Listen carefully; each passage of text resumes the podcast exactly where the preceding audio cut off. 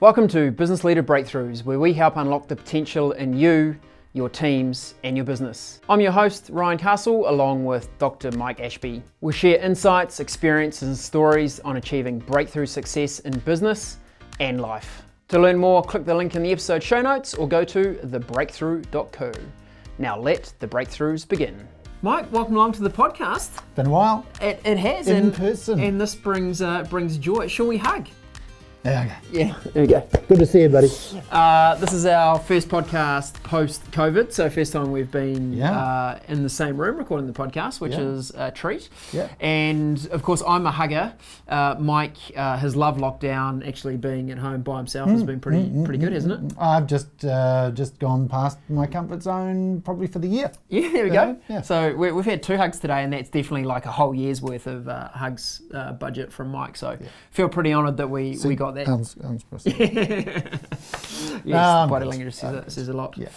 Um, I'm going to try really hard not to use all the terms that people have been using around around COVID. Yeah. Let's uh, jump into something that we've been thinking about, and particularly you, Mike, with all the reading and research you've been doing Hmm. around really this tension that is now in the in the place for leaders. Yeah. How do we deal with the tension between getting back to the old normal, Mm-hmm. but knowing that everything's changed and knowing that we need to shape a new normal? Yeah, yeah, yeah. Because it's like, you know, so today is our first day back at the office in seven weeks, and uh, the the weird thing is, it is obviously incredibly familiar, and yet at the same time quite unfamiliar, and it's adjusting back to a different reality. And you know, we're very good as human beings at normalizing. For me, and maybe for a lot of people, the first couple of weeks was really a bit of a graunch. The first few days was okay because there was some novelty, and then it was trying to get systems working, and it was frustrating. And you know, there was. We talked about it through the period. You know, there was a bit of a roller coaster emotionally between. And a lot of people described losing productivity over that period due to a sense of anxiety and futility, and you know, all sorts of stuff was coming out. Uh, I don't think anybody learned to play the ukulele, despite best intentions. You know, nobody learned the ukulele, which is well, that's okay too. So I think it's um, people talk about a new normal. McKinsey, which who I'm reading a lot of, uh, and who are really good. They are. Uh, I'll, I'll mention them in a moment. Um, uh, really smart about some of this stuff. Uh, they talk about a next normal, and and coming in today, I was thinking it's actually not even that. It's a different normal because it is normal. You know, here we are. Here we're back in the same place, and here's the books. It's just the same, but of course, it's fundamentally different. And I think what we've got uh, to adjust to is, you know, if it was all completely different, we would adjust, adjust, adjust. We wouldn't have to hang on to anything. But it's not like that. And so we've kind of got these this um, weird situation, and of course, we have no idea what's going to happen. I think of it as being like um, the earthquake in Christchurch in 2011. You know, have you ever driven from Christchurch to Kaikoura up I that have. way? Yeah. Um, did you see all the roadworks in the? Yeah. You just can't describe the level of devastation and the scale of it. It was just it just blew me away. And like that kind of seismic shock that we've had in our, our global social economic system, we're going to have aftershocks. We're going to have ongoing anxiety. I think, and um, you know, I'm who knows? I could be entirely wrong. Nobody knows. But it is, my sense is that it'll be two or three months, like in August, before we can really say, you know, the fog of war is lifted and we can see what the real damage is. What does the terrain look like? What does Kaikoura look like now? You know. So and and that will there'll be aftershocks all the way through. Like the news yesterday that Fletcher's is cutting fifteen hundred jobs. There will be those sorts of things. People just hang on for a little while and then they fall. and we hear about those ones in the media because they're well-known companies and brands and Mm. they're big numbers but that is happening in literally hundreds of thousands of businesses across the country and it might only be one or two people not 1500 Yeah. but you start adding those Yeah. up and it's a much bigger It's a bigger picture. And, and in fact, business is just disappearing. And again, the Christchurch analogy, you know, going to Christchurch, back to Christchurch, I think it was 2012. Um, so it was maybe six or nine months, and the, it was just horrific as a Christchurch boy to go back there and just see the empty spaces where buildings had been. Beautiful buildings, beautiful, you know, heritage buildings were just gravel. It was just awful. And we're going to have some of that. We are going to, you know, we're going to observe businesses just missing. So we're going to have to get used to that. There's a lot of anxiety that goes with that, um, the uncertainty about what's going to pan out. It's tough. It is really tough, but I think you, as a as an individual, as a business leader, as a team member, you can spend a huge amount of time taking yourself down a dark hole. Oh, yeah. Reading all the bad stuff and what economic recession is going Mm. to come, I think you can uh, you can spend a lot of dark time in that. You actually can't change a lot, No, and you can't change a lot of it, right? No. So, as a business leader, part of our role, both for ourselves and for our teams and our organisations, is we actually do need to think about uh, the bits we can control. Yeah, yeah, And some of that will be ugly. Yeah, And yeah. that will be about having difficult conversations with people about redundancies and the impact it will have on their families. Like, we I totally understand that. Yeah. But we do have to focus on the bit we can control. Yeah, yeah. And I think it's at the same time as that's going on, we've kind of, so we've got this tension, as you said at the outset, between the stabilise and the adjust, because we are going to have to adjust. When the system, you know, as an old systems theorist, when the system changes like that, when you take out, even in our own economy, you take out tourism, international tourism, even, you know, domestic tourism sounds like it's going to pick up some of the slack, but not all of it, not possible. No. And the hospitality industry, you know, that's about six, eight, nine percent of the GDP. You take that out, and the economist talks about the 90% economy. And I think that's got a, a ring of truth to it. That it's going to, for a while, we're going to be at a 90% of the of the what you know pre-COVID, effectively. So there will be a tension between needing to stabilise and adapt because the world's different, so we need to adapt. You know, the Jack Welch, if the rate of change on the outside exceeds the rate of change on the inside, the end is nigh. Boy, have we got some rate of change on the outside. So we've got a massive need to adapt, even if we've barely noticed it right now. The world has changed. And I think that point around barely noticing it right now, Mm. when we come back into the office today, oh, actually feels pretty similar. You know, we've got the same people, the same furniture, the same books, Yeah, the same things going on. And if you uh, allow yourself to almost bury your head in the sand, you can go, oh, this just kind of feels like it was pre COVID. Yeah. But the rate of change on the outside is immense. Is immense, So yeah. if you're a business leader, if you're a people leader, you want to be ahead of the game here Yeah, and thinking about what's coming. And some businesses haven't been impacted that much. Uh, they've been in particular, they've been in industries that haven't been impacted downwards. They might have been impacted upwards. You know, they might have faced some serious growth strains. Doesn't matter whether your revenue is the same in May as it was in March or, or February. The world has changed, and you are going to have to adapt. But at the same time, you know, you've got all those anxieties, and people will be anxious about their health long after the virus has been controlled. People will be anxious about their job security and their economic welfare long after the, the you know the redundancies are through. Long, Sure. you know, the, the fear will linger for a, a long time. So we've got the need as leaders to stabilise what we've got right now, you know, and that's about how do we recover what we've lost to the extent we can. It's about rebuilding what we had, you know, in terms of um, customers, processes, marketing, you know, our, our core way of being, rebuilding our operating model. And it will be, of course, very similar. We will try to do it in the in the kind of well, in the shadow of COVID, but also in the light of what we used to do. We want to reinstate as much as we can. It'll be natural because, you know, it, it looks familiar. So we can just go back to the kind of the, you know, the, the way things were. Um, and we get more emphasis on the normal and less on the different. Inside that, we need to reassure people. We need to kind of give people confidence in their future without misleading them and saying, hey, everything's going to be exactly as it was, because it certainly is not.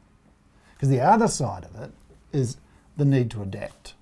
Um, and getting that balance, you know, in our team and in, in the, the conversations that, that we're having with clients, you know, um, how are you seeing that kind of stabilised piece that w- with with clients? Where's their where's their head at?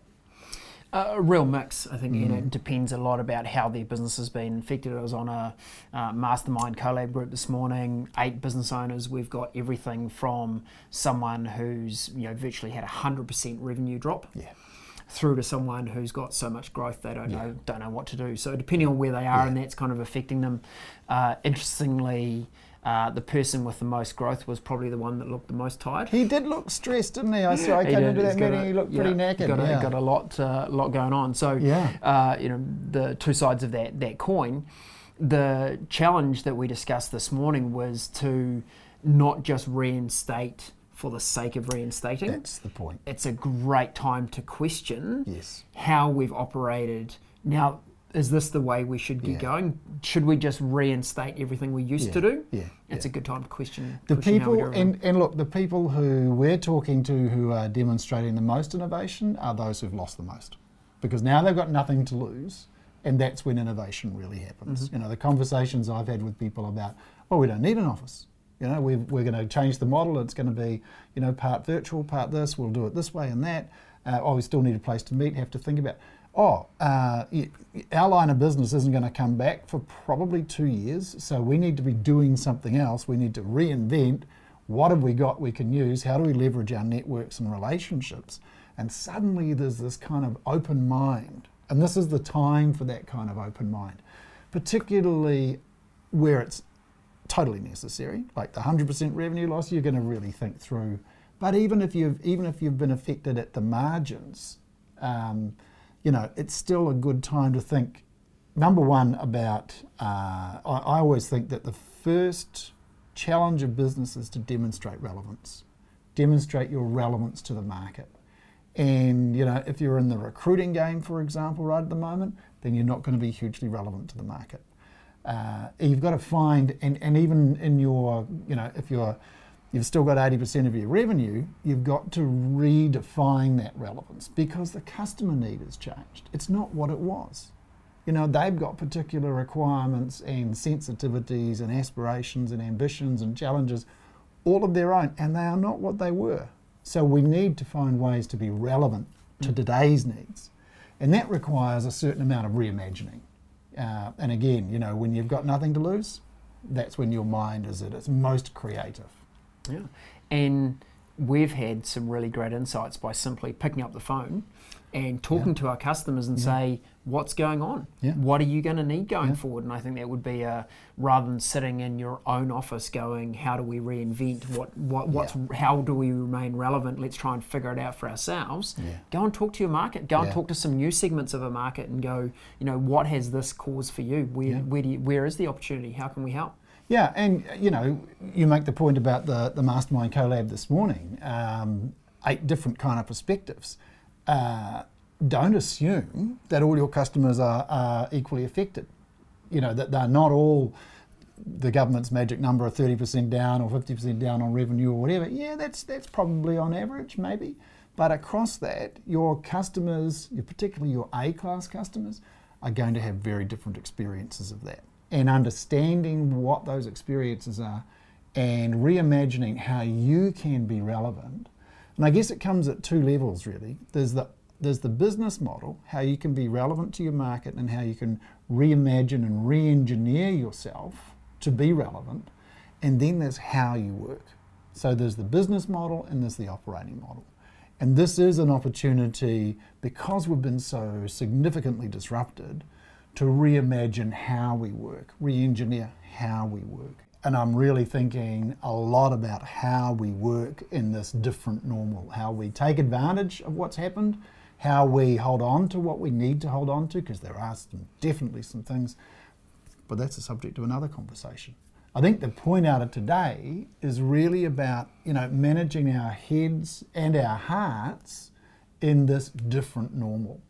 And as leaders, how we manage that tension between stabilizing and reassuring people without trying to lock in what's gone. That's the real challenge because if you just try to reinstate what you had, you are reinstating something that is no longer relevant. You know, even when we get to a post COVID environment in about five years' time, because that is the scale of the change and the challenge, it's not going to be like it was in February 2020 Correct. it's going to be completely different. The world has changed forever. And so we need to get that.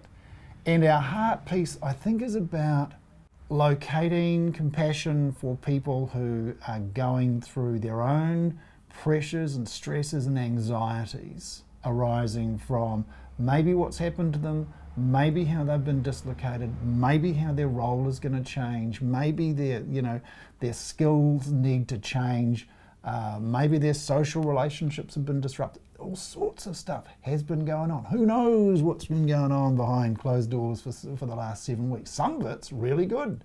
Some of it has been an absolute discovery, both good and bad. So being with people at a, at a compassion level and for yourself, recognizing that these pressures and stresses are very subterranean.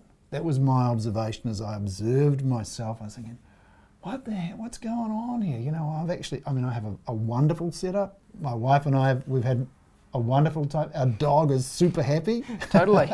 High contact hours. High contact hours. She just kind of migrates between us at different points of the house, and wherever we are, she's there.